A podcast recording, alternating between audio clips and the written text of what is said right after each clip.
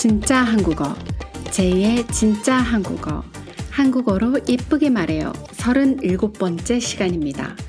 안녕하세요, 여러분. 오늘은 2023년 9월 6일 수요일입니다. 와, 이제 진짜 아침, 저녁으로는 선선하고 이제 하늘도 꽤나 높고 푸른 하늘을 볼 수 있어요.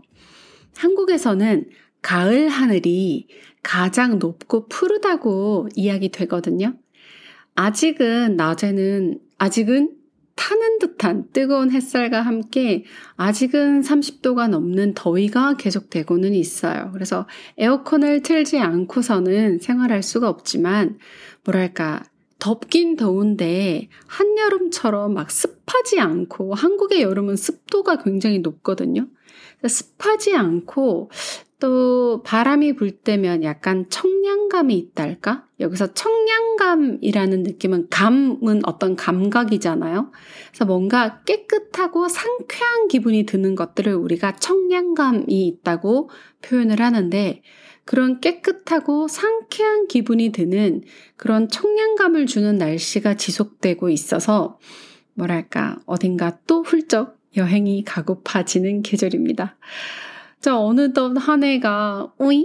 2023년 이제 다 가는 거야? 라는 생각이 들 만큼 벌써 12월을 향해서 시간이 굉장히 빠르게 흘러가고 있는 듯 해요.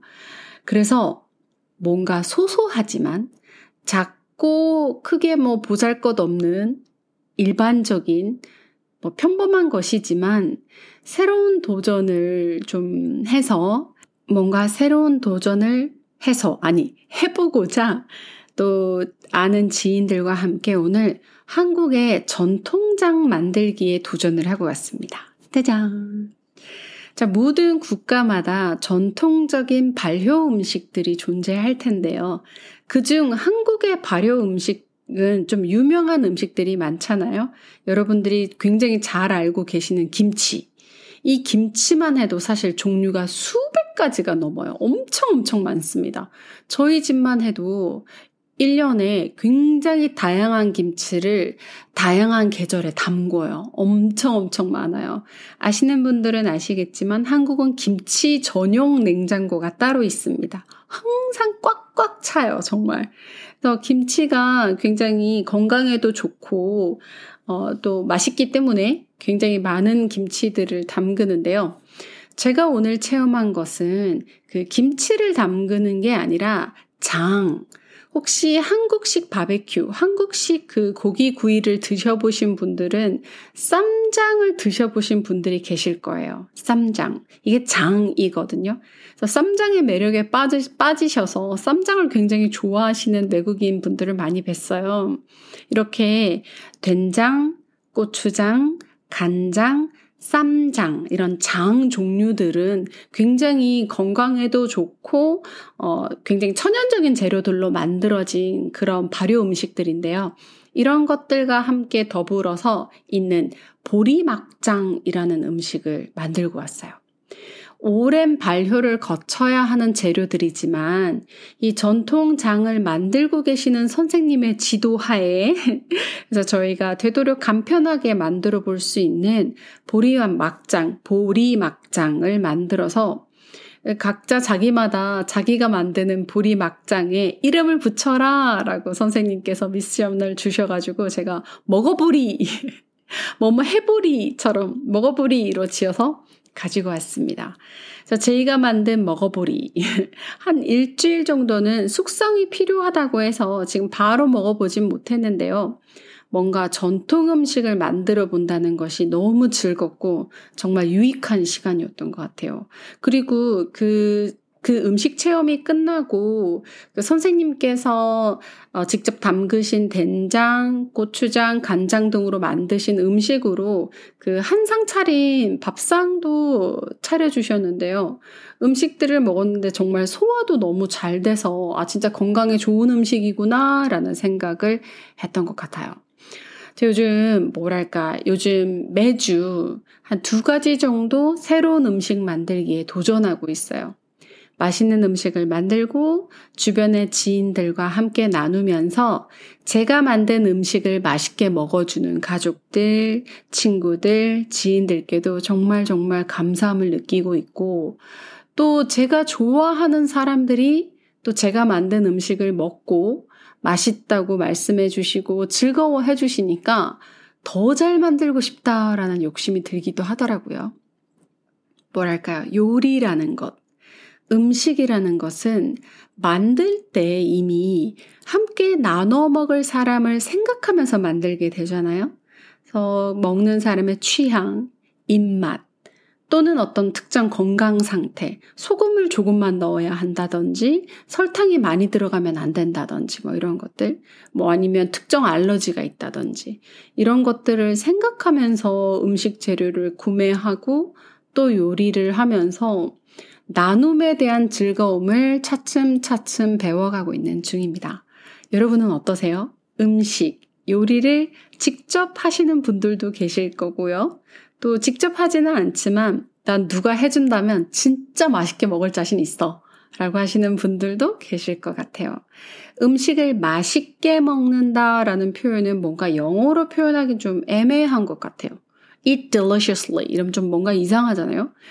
단지 음식을 섭취하는 행위로서가 아니라 그 음식을 정말 즐기면서 기분 좋게 정갈하게 먹는 모습을 일컫는 말이에요. 막 맛있게 먹지만 여기저기 다 묻히고 흘리고 지저분하게 먹는 게 아니라 정갈하게. 그래서 밥을 먹을 때 우리, 어, 우리 맛있게 먹자. 이렇게 친구들끼리는, 어, 야, 우리 맛있게 먹자. 이렇게 말을 하기도 해요. 이렇게 즐기면서 기분 좋게 감사하면서 먹자는 뜻이 담긴 표현이죠. 약간 얘기가 옆으로 생각 같지만 누군가가 준비한 음식을 맛있게 먹어주는 것만으로도 또 요리를 한 사람은 그것만으로도 정말 기쁘기 때문에 만약 여러분들의 주변에 친구나 지인이나 가족이 맛있는 음식을 해주신다면 정말 맛있게 그리고 즐기시면서 드시면서 음식에 대한 감사 그리고 칭찬을 많이 해주시면 또 음식을 만드는 사람에게 그것이 또 큰 기쁨이고 그것 자체가 선물이 될 거라고 생각을 해요. 요리를 하면서 좀 더 식재료의 특성, 손질 방법 등에 대해서 조금씩 조금씩 더 알게 되면서 요리가 조, 조금 더 뭔가 즐겁고 재미있어지는 것 같더라고요.